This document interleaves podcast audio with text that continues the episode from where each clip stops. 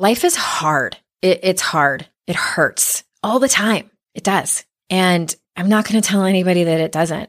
Life is also so full of joy, so full of joy and laughter and love and live, love, laugh all the live long day. It truly is. And I, I have recovery to thank for that, for allowing me to find myself when I was so incredibly lost for so long. You're listening to Make Some Noise Podcast, episode number four oh nine.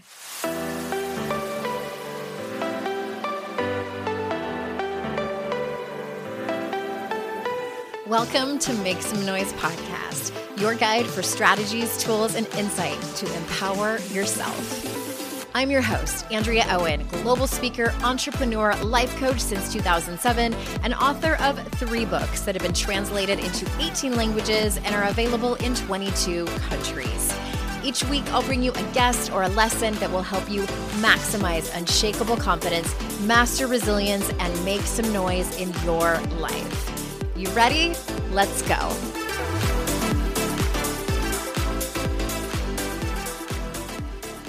Hey everyone, welcome to another episode of the podcast. I am so glad that you are here. And I am speaking to you today. I'm recording this on September twenty-seventh, twenty twenty-one. And that means that today is my ten year anniversary or birthday. Sometimes it's referred to. Of sobriety. I have not had a drink of alcohol or taken any drugs. That really wasn't my, that wasn't my, um, my poison, as they say, but I've been sober for ten years. And it's, it's one of those sort of surreal moments where part of me is like, I cannot believe that it's been ten years from that. I can't believe I've survived this long without drinking. And another part of me is like, yeah, it does feel like ten years. It feels like ten years of clarity. It feels like ten years of wisdom and groundedness and feeling anchored in who I am. And so I wanted to take this opportunity and, and use this podcast episode, it's a solo show, to tell you my story again, because I think that this many years out, I'll probably tell it a little bit differently than I did when I told my story when I was a year out, which I can link to that episode in the show notes. And I guess the best place to start is from the beginning. But wait, before I do that, I wanted to just do one quick announcement. And that's if you are reading or have read Make Some Noise, my latest book, I would be so honored and grateful, incredibly grateful, if you could leave a review. If you purchased it on Amazon, that's the best place to do it. It's always guaranteed that they'll put it up because it's a verified purchase, or same thing on Audible. It makes a huge difference uh, for, you know, when people are searching for self-help books that are in that genre, that my book will come up. And also when people are considering buying it, I read reviews. I, especially on books. Really on anything, but especially on books, Amazon and Audible, or really anywhere you bought it. I know it doesn't it doesn't have to be just those two places, or if you have a Goodreads account, I know that that those matter a lot over there. So I appreciate it so much. All right, let's start at the beginning. I always like to tell this story and preface it with giving you a little bit more history on to how I ended up being an active, I, I identify as as an alcoholic. I really identify as an addict because it sort of encompasses the behaviors that I was doing long before my drinking quantity really picked up steam.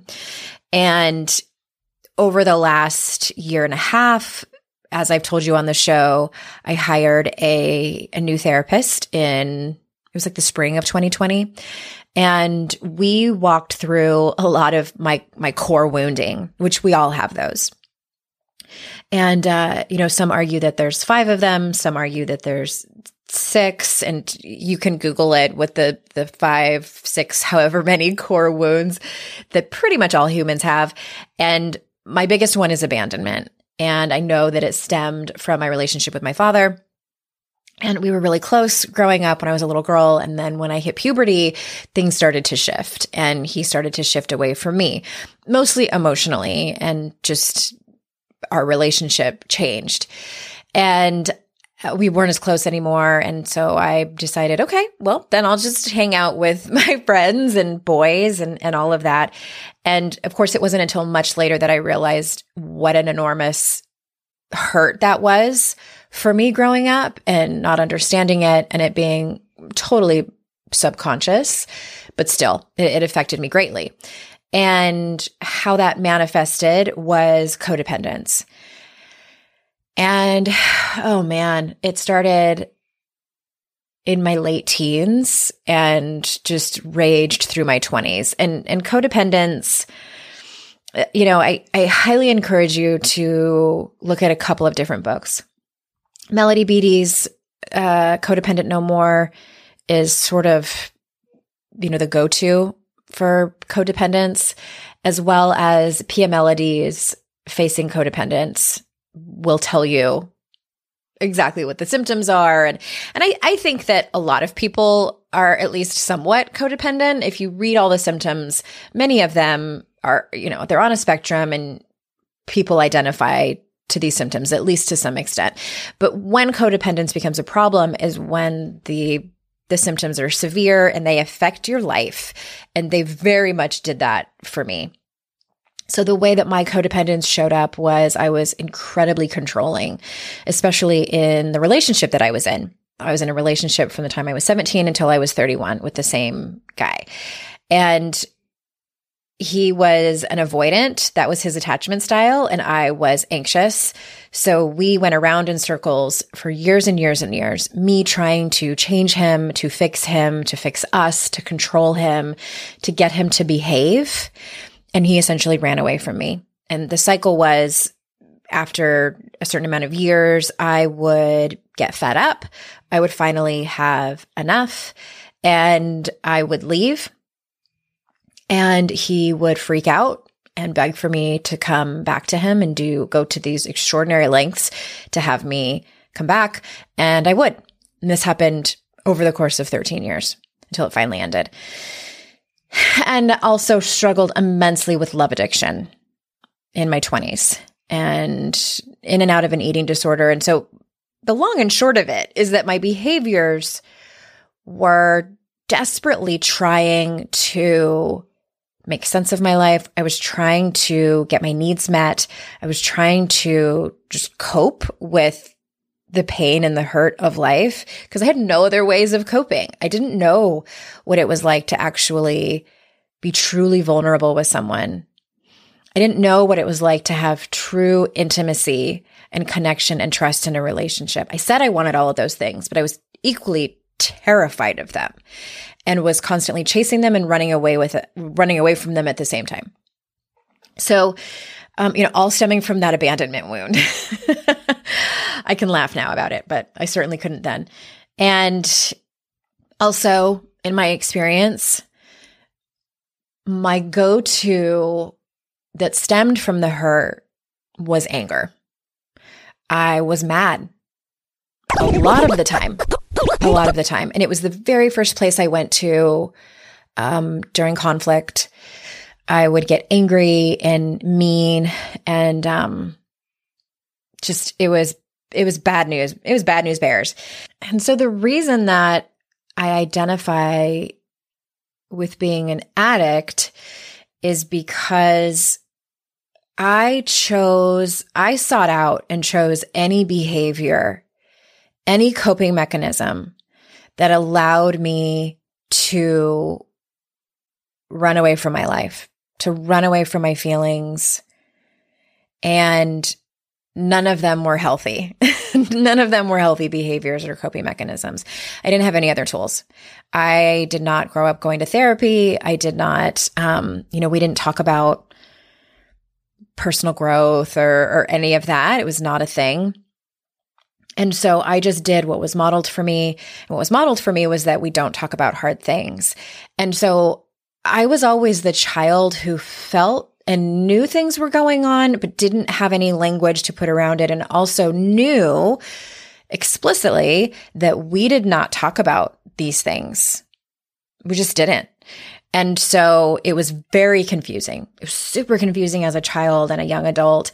And I would often overshare with people in an attempt to talk about things and didn't have the the right words or the right communication skills. And it would always just end up being a big mess. And then I would get angry and mean, and it was it was unhealthy and dysfunctional, incredibly dysfunctional. So what ended up happening is, you know, many of you know I was I was married before to that, you know, the man that I just said I was in the relationship with for a long time. Uh, we were talking about conceiving our first child, and we'd been married for two years at that point, but we'd been together for thirteen. He had an affair with our neighbor who lived across the street and got her pregnant. And and by the way, he got her pregnant on purpose. Uh, they he had also been lying to her and um, told her that we were going through a divorce and that I was crazy and she should not come and talk to me, because she had wanted to come and talk to me and say, like, why do you still live here if you're going through a divorce? Um, so he warned her and said, don't go talk to Andrea. He didn't want her to come talk to me, obviously, because I would have said, we're not going through a divorce. He hasn't told me he wants a divorce.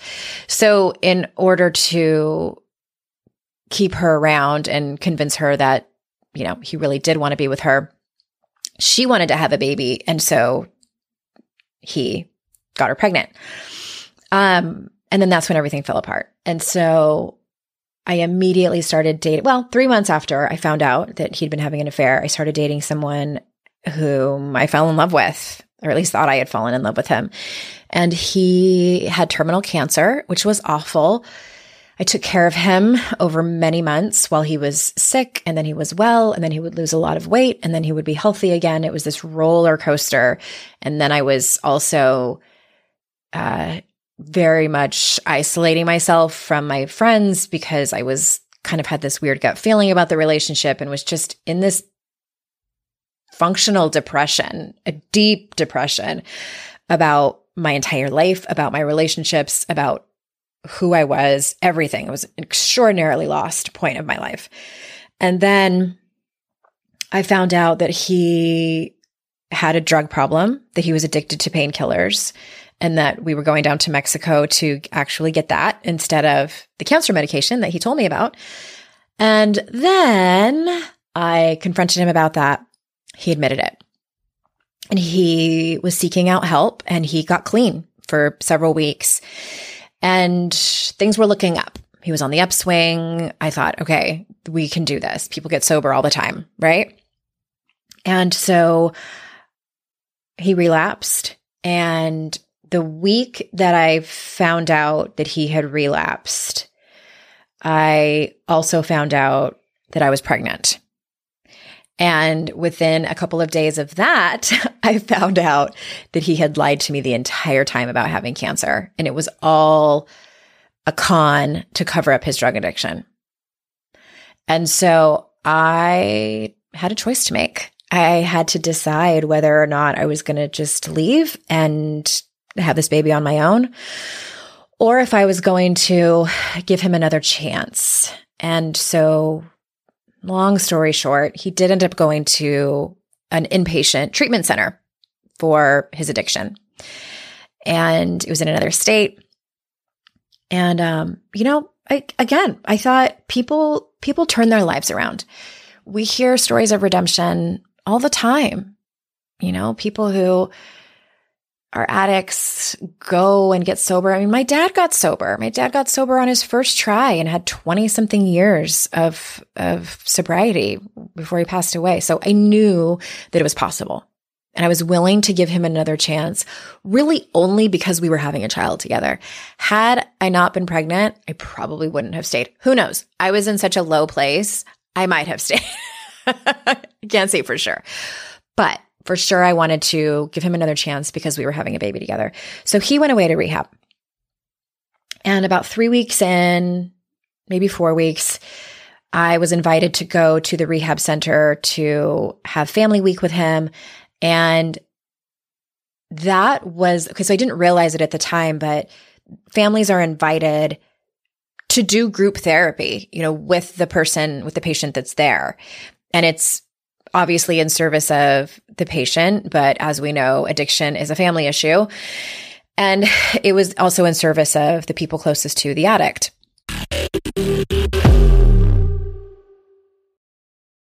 I first gave A G one a try because I was feeling low energy and sluggish, and coffee just wasn't giving me what I needed. Especially in these winter months, I struggle with pep in my step, and since drinking A G one, I felt more energized and focused. Not only does A G one deliver my daily dose of vitamins, minerals, pre and probiotics, and more, but it's a powerful, healthy habit that's also powerfully simple. It's just one scoop mixed in water once a day, every day. Because aging is a part of life that we all have to deal with, but I don't think it should prevent me from doing the things I love, like going on long hikes with my dog. I want to do the things that matter to me for as long as possible, which is why I drink A G one every morning to support my brain, gut, and immune health. All it takes is one scoop a day, and I'm laying the groundwork for long-term health. I know with A G one, I'm giving my body high-quality nutrition. Every batch of A G one goes through a rigorous testing process, so you know it's safe. And A G one ingredients are sourced for absorption, potency, and nutrient density. A G one is a supplement I trust to provide the support my body needs daily, and that's why I'm excited to have them as a longtime partner. If you want to take ownership of your health, it starts with A G one. Try A G one and get a free one-year supply of vitamin D three K two and five free A G one travel packs with your first purchase exclusively at drinkag1.com slash noise. That's drinkag1.com slash noise. Check it out. What if in twenty twenty-four you got a little bit better every day? I mean, that's what this show is all about, right? When you're learning a new language with Babbel, that's exactly what you're doing. And if Babbel can help you start speaking a new language in just three weeks, imagine what you can do in a full year. Be a better you in twenty twenty-four with Babbel, the science-backed language learning app that actually works. Babbel has over sixteen million subscribers sold. Plus, all of Babbel's fourteen award-winning language courses are backed by their twenty-day money-back guarantee. Babbel's designed by real people for real conversations. Their courses are so convenient and have helped me learn real-life conversation skills in Spanish. It's so easy to learn how to order food. That's where I get the most excited to use it, at Mexican restaurants, or ask for directions, speak to merchants without having to consult language apps while on vacation, et cetera. Here's a special limited-time deal for our listeners. Right now, get fifty percent off a one-time payment for a lifetime Babbel subscription, but only for our listeners at babbel.com slash noise. Get fifty percent off at babbel.com slash noise, spelled B A B B E L dot com slash noise. Rules and restrictions may apply.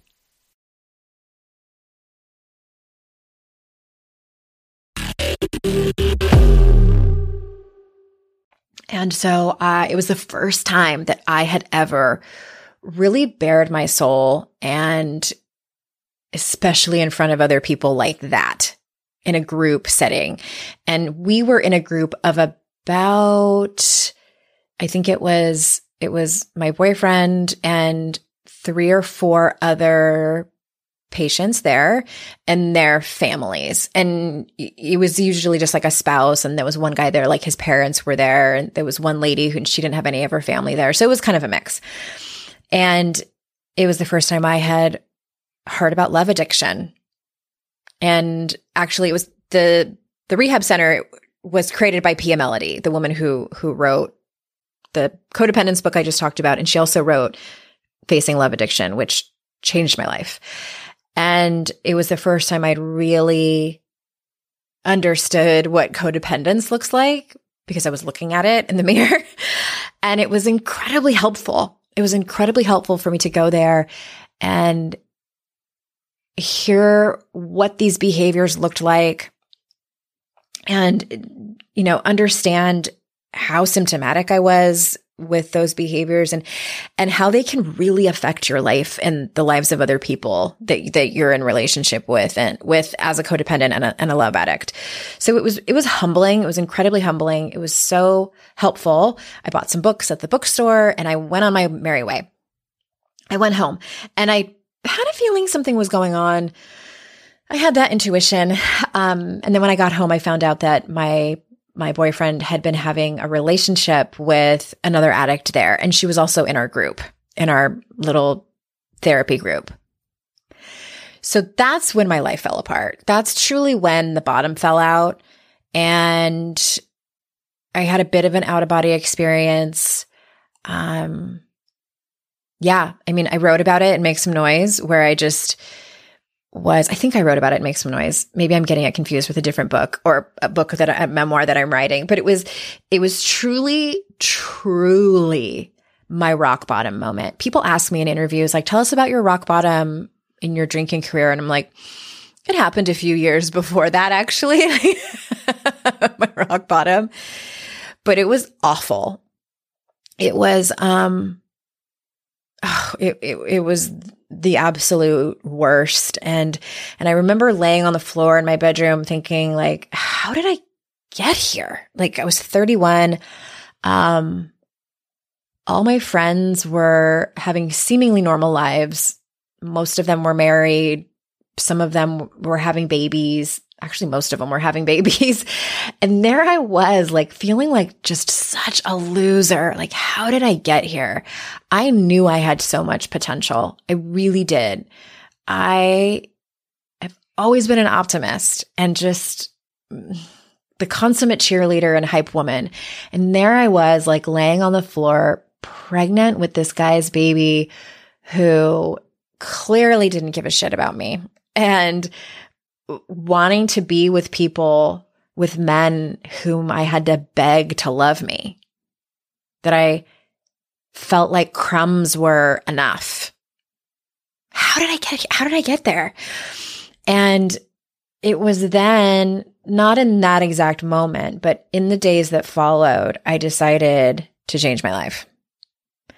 And I didn't know how I was going to do it. I didn't know what was next, but I knew I had to take some action because the common denominator and everything that was happening was me. And again, not to put all the blame on me, but I had tolerated things that my intuition was telling me, uh, he's not a good guy. Uh, you should probably break up with him. uh, this relationship doesn't have a future. And uh, I had ignored all of that. I had ignored that because I wanted to believe the men that I was with. I wanted to believe the things that they were telling me because I didn't want to be left. I didn't want to be rejected. I didn't want to be abandoned. I was trying to get my needs met. I was trying to fill that abandonment wound, and always through men. And it wasn't working. So obviously, me and the fake cancer guy broke up. And I thought, okay, I'm going to have this baby on my own. And there's millions and millions and millions of single mothers who have done this before me. I'm resourceful. I can figure this out. And that's when it started. I started to change my life. I started reading books. I started, I went back to therapy. I was in support groups. I was in twelve-step programs. I really threw myself into it. And that's also when I started, I signed up for the Coaches Training Institute. And um, during, you know, the many, many months that followed, that's when I met Jason. And it was, um, it was an interesting few years. And so let's see, that was in like the beginning of two thousand seven. And then the following year later, that later the following year, I got married. And then things were really looking up. Things were really great. I was finally in a relationship where I felt like I really could trust someone who this person was also willing to grow with me. And I had so much hope. Like, okay, I can become a better human. And I have this partner. Um, and, and at the end of the day, you know, Jason and I have had this conversation. Like, I probably should have been single for longer, but alas, I didn't know how. And so I sort of dragged him through all of my my recovery. And and I, I think it's by some miracle that we ended up working out and being as as healthy and mature as we are now. But it was twenty ten, the end of twenty ten, when I started to get the tap on my shoulder about my drinking. And by tap on my shoulder, it was my intuition saying, mm, normal people probably don't think about drinking as much as I do. And also remembering that my dad was an addict, um, a functional alcoholic. And I, I knew what that meant, even though I didn't want to know what it meant, because if I knew what it meant, that means I could recognize it in my own behavior. And I also, you know, just to tell you kind of what, what it looked like, I was, well, the first time it was a big red flag. I drank an entire bottle of wine by myself on like a Tuesday. Started drinking probably like five and had, I don't know, four and a half glasses of wine. Isn't that pretty much like what a bottle is? All by myself. And it was no big deal. It was really not a big deal. I wasn't drunk. And um, that was that was the first red flag. And then Jason had shoulder surgery and he got a prescription of Vicodin. And we have like a basket. We've always had like one or two baskets in the kitchen that it's like a catch-all for junk. And he would keep his bottle of Vicodin in the basket in the kitchen. And my husband, God bless him, is the type of person who will take all medication as prescribed and actually doesn't take a lot of it. He doesn't like the way narcotics make him feel. And I'm like, what? Like how, what is that like? What is that like to not like that, to not be drawn to that? So one day I'm like, oh, I'm going to take a Vicodin. I, I, maybe I had had a headache or something. Like that's, you know, how I justified it the first time, or maybe not. I can't remember, but I took a Vicodin and then had a couple glasses of wine, and that was super fun. Keep in mind, I had two babies at home that I was responsible for. And I remember it was my birthday and we were, we had like a little neighborhood pool and jacuzzi, and we went out there and I was sitting on the edge of the jacuzzi with my feet in. I had my clothes on, but I just, you know, I had shorts on, and Sydney was in my lap, you know, just hanging out. It was my birthday. I had this very heavy buzz from the Vicodin and, and probably a couple of beers or glasses of wine. And I remember thinking, I could drop her easily into the jacuzzi. And she was maybe like six months old at the time and seven months old. And I remember thinking like, this isn't, this isn't what responsible mothers do. You know, this isn't what present, healthy, grounded mothers do. And, you know, like, I'll say this, like, I don't judge people who, especially like, have some drinks on your birthday, one hundred percent. But the reason I don't, I had those thoughts is a couple of things. I knew that it was a bigger problem than just getting marginally drunk on my birthday. It was a bigger problem than that. And also, I was hiding it. I was taking prescription medication that was not prescribed to me, and not telling anybody. You know, I, I should have handed the baby over to my husband and said, can you hold her? I'm pretty buzzed, and it's probably not a good idea that I have her here in the jacuzzi. That's why I was um, nervous about my own behaviors. So once, and then another time I was found myself pouring um, some Merlot into an empty bottle of Diet Coke to go pull my kids around the cul-de-sac in the wagon, because I was just bored and it was just so much more fun to do it buzzed. I would, I remember one time hearing Jason pull into the garage. He was coming home from work, and I had a bottle of Chardonnay and I was chugging it from the bottle and then put the cork back on and put it in the fridge, you know, to act like I hadn't been drinking. And he usually came home around five, four thirty or five. Those were the red flags. Those were the red flags. And I think that was the end of twenty ten. And then early twenty eleven, February sixth, to be exact, my dear friend Anna Maria uh, had a birthday party slash Super Bowl party at her house. And I got just hammered. I just got annihilated. And um, I just... you know, like my kids were so little, and I just, I just knew it wasn't okay, and called my friend Courtney and told her, I think I have a problem and I don't know what to do. And so she invited me to try sobriety for thirty days and just see what happens. And I lasted six days and white knuckled it the whole time and hated every minute and drank on the sixth day. And that's when I knew I really did have a problem and, and needed to get sober, like abstain from alcohol. And I was so mad. I thought, you mean to tell me that after everything I have been through, I was very much playing the victim of my own life to myself.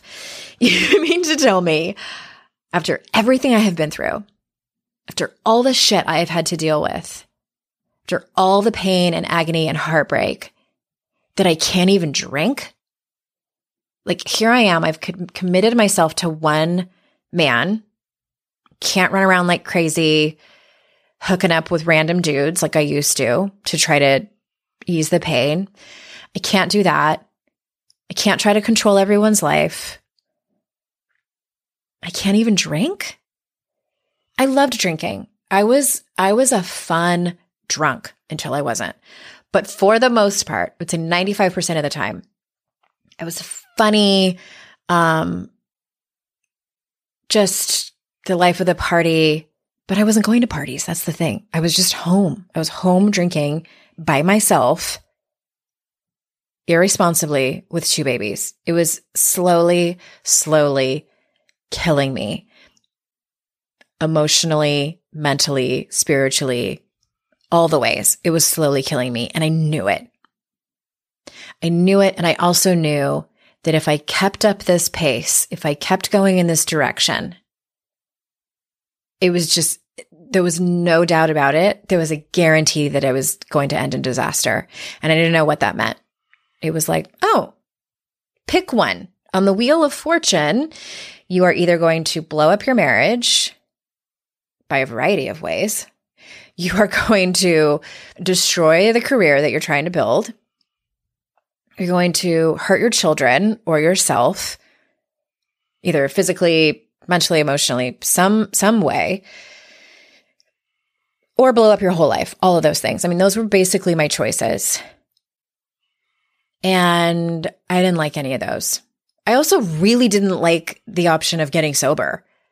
I felt like there had to be another option. There had to be another option. Can I just moderate? Can I just cut back? I tried that. I tried that many times. And it worked for like two days. And it just kept being the same thing over and over again. I would try and I would fail. I would try and I would fail. And I knew, I knew in my heart of hearts that I needed to get sober. And so I did it. And I got sober. I think May eleventh was my first sobriety date in twenty eleven. And I was sober for four or five months. And I'll, I'll skip the story of when I drank vanilla extract and, um, what was the other thing? NyQuil. That story's in there. It's it's in there a couple of different places. We'll we'll grab the link to that and put it in the show notes if you want to listen to my to my relapse story. But that when that happened, it was it was truly the evidence that I needed that I absolutely positively had a problem with alcohol. Like, I could not be in a relationship with alcohol at all.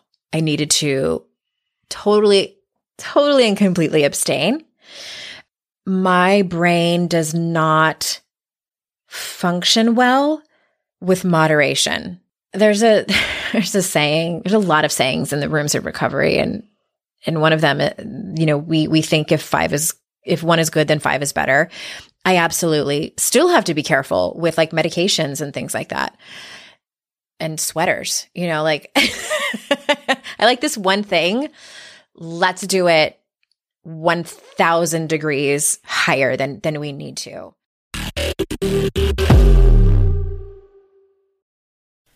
Customers are rushing to your store. Do you have a point of sale system you can trust, or is it a real P O S? You need Shopify for retail. Shopify P O S is your command center for your retail store. From accepting payments to managing inventory, Shopify has everything you need to sell in person. With Shopify, you get a powerhouse selling partner that effortlessly unites your in-person and online sales into one source of truth. Track every sale across your business in one place and know exactly what's in stock. Connect with customers in-line and online. Shopify helps you drive store traffic with plug-and-play tools built for marketing campaigns from TikTok to Instagram and beyond. With Shopify P O S, you can accept credit cards, mobile payments, and every other major payment method, all with low fees and transparent pricing, starting on day one.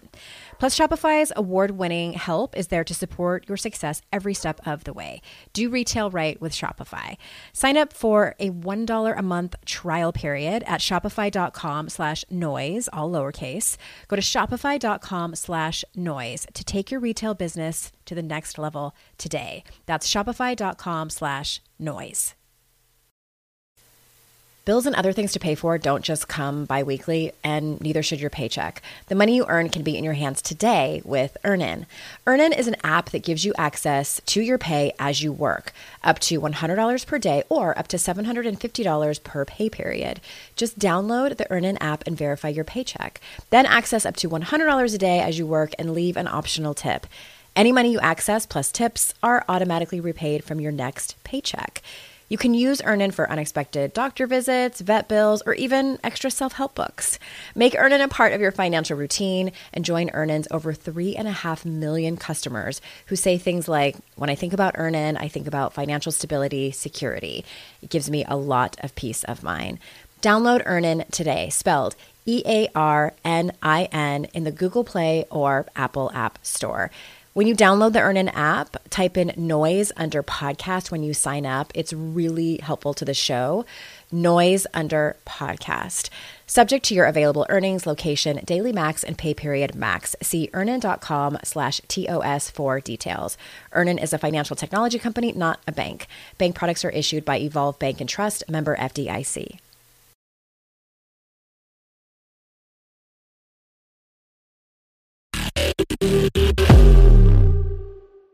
You know, what's also interesting is, is so recently I was diagnosed with impulse control disorder. And it's fascinating when you read the symptoms, and I was reading them. I was like, oh my God, this is, this is why I make bad decisions. My guess is a lot of people with addiction challenges probably have some impulse control disorder in there. It makes so much sense. You know, people who are, who are, who don't identify and, and can't understand why addicts and alcoholics behave the way that they do. You know, they say things like, why don't, why do you pick it up in the first place if you know that you shouldn't, if you know that it's bad for you, or why do you continue? The way I explain it is, um, well, because we think we're okay. Like, we think we're like everyone else. For a long time, like, that's the thought process. Like, it's not, it's, I don't have a problem. Like, it's not that big of a deal. You're the one with a problem who thinks I have a problem. And, and then when we do finally realize that we, we have a problem, but we continue to do it, a, a few different things are going on. You know, we, we might think that we can moderate. Sometimes we just don't care that we have a problem. Like, we'd rather just self-destruct. That's kind of the point for many of us. And sometimes we just don't think. We just don't think. And it's really hard to explain unless you have been through it. And this is what I try to explain to people, especially the people closest to me who don't understand. And I say, I kind of don't want you to ever understand, because if you truly do, then you are an addict. I I, th- I think you can only get it if you have a brain like that. And we are wired differently. We are wired differently, and uh, it can be used for really great things. Like, some of the most creative, interesting, brilliant people I know struggle with addiction. And it's, you know, it's just my thing. It's just my thing. So I got sober September twenty-seventh, twenty eleven. September twenty-sixth was the very last time I ever drank. and I was miserable that day and I hated myself. And I thought, is this just going to be my life? Like stopping and starting or just drinking? And I decided the next day, no, no, I truly, I cannot do this anymore. If I want all the things that I want and I know I'm capable of, if I want a successful career, if I want a successful, healthy, mature, functional marriage, if I want to be a great mom, if I want to have these great relationships with my kids and my friends, I cannot drink. I can't. And ten years later, I know that that is still very true. It's still very true. I'm going to tell you a quick story about, I can't remember if I told this on, on the show or not. Probably, I don't know, it's been some time during COVID, maybe a year ago. There's a documentary, I cannot remember. It was, I think it was a documentary series about all these different topics. And one of them was about ayahuasca, about people that, you know, go on these ayahuasca trips. And anyway, it was about that. And so I remember thinking, watching this with my husband, I was like, I want to do that. And it and it wasn't that I initially said that I wanted to do ay- ayahuasca. I initially said, like, I want to have this spiritual, ex- this is all like internal, I'm thinking, okay. I'm like, I want to have this spiritual experience like these people are having. They're talking about healing their trauma and they saw God and they saw their life purpose and like all these amazing things, right? These amazing, they're having this amazing, incredible experience. And I want that too. I want that too. Okay. So then, and this is all within like a couple of minutes, you know, and I'm like, I grab my phone and I'm looking it up. Like, where can you go do this ayahuasca thing? And then the thought comes in of like, okay, you know, this is like doing drugs, right? Like, like the voice of reason came in. It was like, honey, you, you know, this is like, you can't tell anyone. You can't like go on the podcast and like talk about in your Instagram stories. You're just using drugs. You're using. And and then I was very disappointed when I had that feeling. So I went to a recovery meeting and, and told the story. And you know what's funny is there was some people at the recovery meeting who very much could relate and were like, yeah, this is – and one person said something really interesting and she said, we know when we're using. We know. And I think the good news for me was that I I knew very quickly what was happening.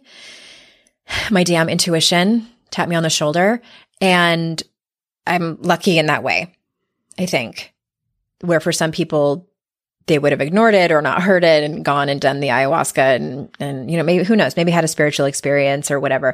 But the the the very, very scary thing is that I knew immediately, like, I would have to keep it secret. You know, like, I wouldn't be able to tell anyone what I was going to do. Like that's, that is a major red flag right there. So anyway, um, I want to shift gears because I've been talking for a long time about how my life looks different now that I'm, I'm ten years out, and I'm excited for the next ten years of what it's going to be like on my, my twenty year soberversary. And maybe I'll, I'll do like a few F A Qs. The question I get sometimes is, do you ever miss drinking? Um, the answer is sometimes. And, and it, you know, if you ask like ten different addicts, like that same question, you'll probably get ten different answers.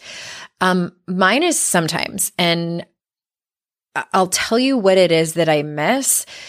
I think I miss the, the socializing because I'm such an extrovert.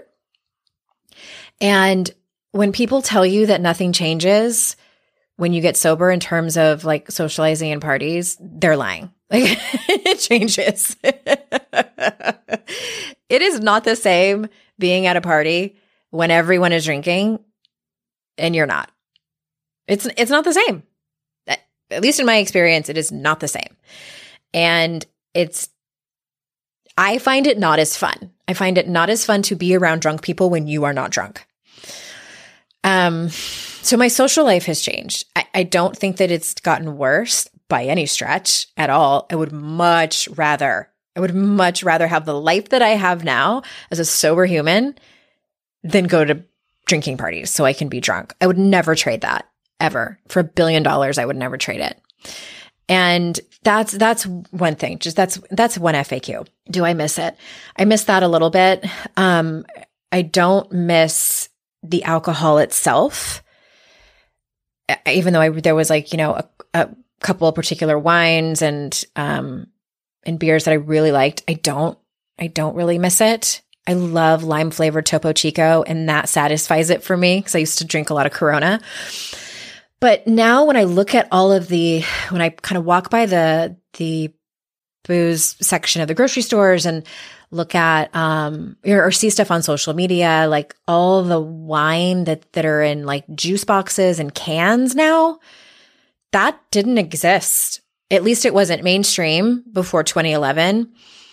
All of the different flavors, like I am scared for myself. Like I would have been a wreck. I would have been a wreck because of the, all of the choices and just, oh my gosh, I, I can't even imagine how much I would be drinking on a daily basis right now had I continued down the path that I was going.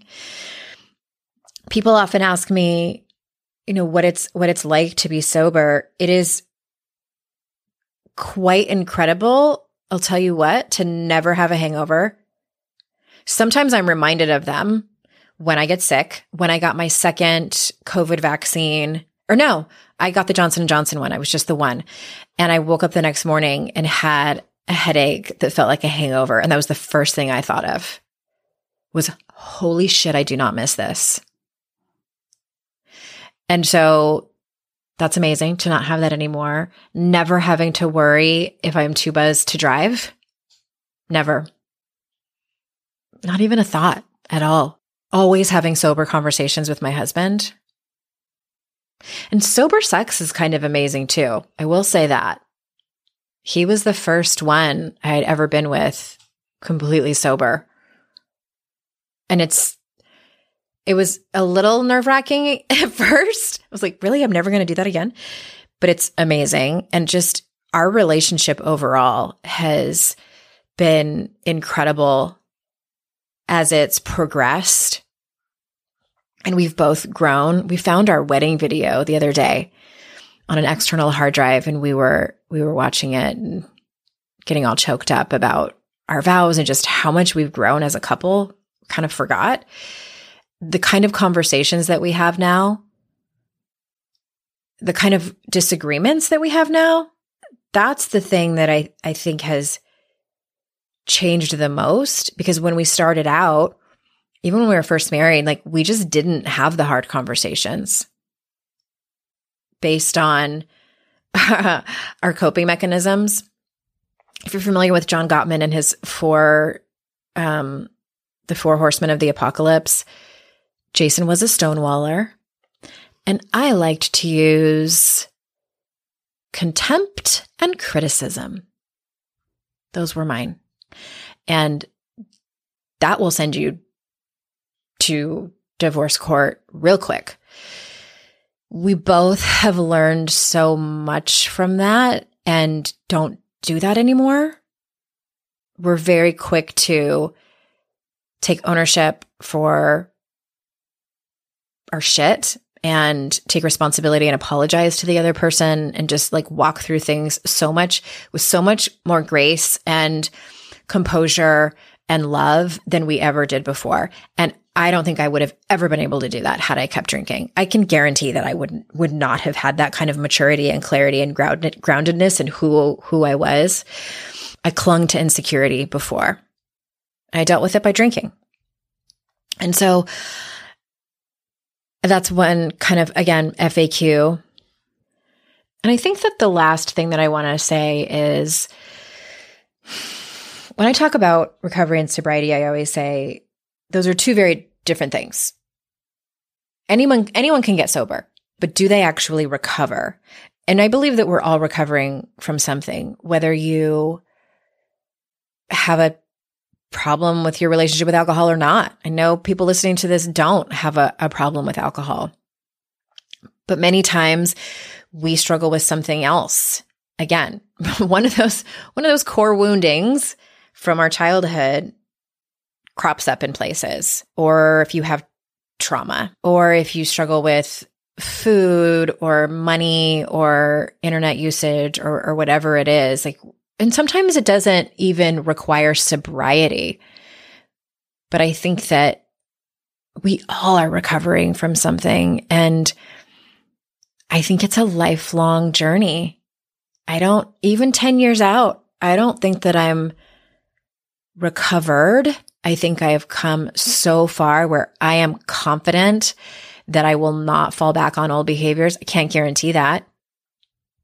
I might, um, but I'm also confident that I could come back from it if I make a bad decision, that I'm resilient enough where I can come back from it. Like, that's the difference of now of who I was before. Before I didn't, I didn't have the confidence that I could come back from hard things. So I avoided them. I didn't trust myself enough to be able to walk into grief or trauma or hard conversations with my partner or my best friends. I didn't I didn't trust that I had the tools to to do that in the first place, or to walk through it and have resilience around it. I was too scared. I was too scared to trust anyone. I was too scared to be intimate and truly connect with someone, although I was desperate for all of it. So it was a very conflicting place to be, and that's what I thank recovery for. That I I now have the confidence to come back when I have eaten shit and fallen on my face, whether it's professionally or with a friend of mine or with my husband or one of my kids. Life is hard. It, it's hard. It hurts all the time. It does. And I'm not going to tell anybody that it doesn't. Life is also so full of joy, so full of joy and laughter and love and live, love, laugh all the live long day. It truly is. And I, I have recovery to thank for that, for allowing me to find myself when I was so incredibly lost for so long. Thanks for listening, everyone. I cannot believe I've been talking for forty-six minutes. I appreciate you sticking with me. I didn't have notes prepared for this, so I sort of took the long way. I really wanted it to, to come from my heart. And whoever was meant to hear this, I see you. You are precious and phenomenal, and I love you. And I wish nothing but resilience and love and recovery and beauty in your life. And remember, everyone, it's our life's journey to make ourselves better humans, and our life's responsibility to make the world a better place. Bye, everybody.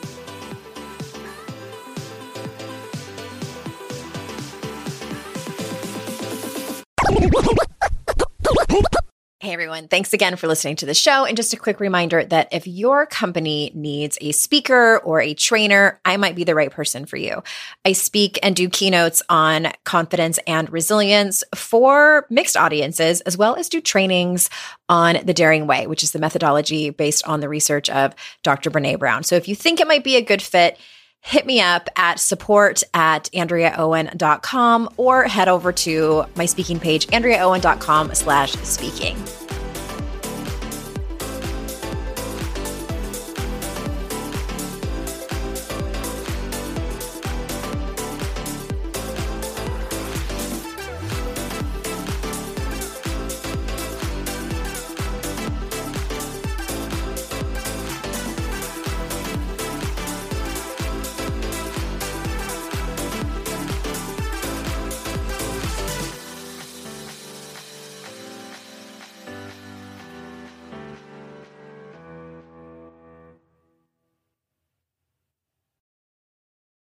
Hey there, I'm Debbie Reber, the founder of Tilt Parenting and the author of the book Differently Wired. The mission of Tilt is to change the way neurodivergence, whether that's having a learning disability, having A D H D, being gifted, autistic, or some combination of all of the above, is perceived and experienced so differently wired kids and the parents like us raising them can truly thrive.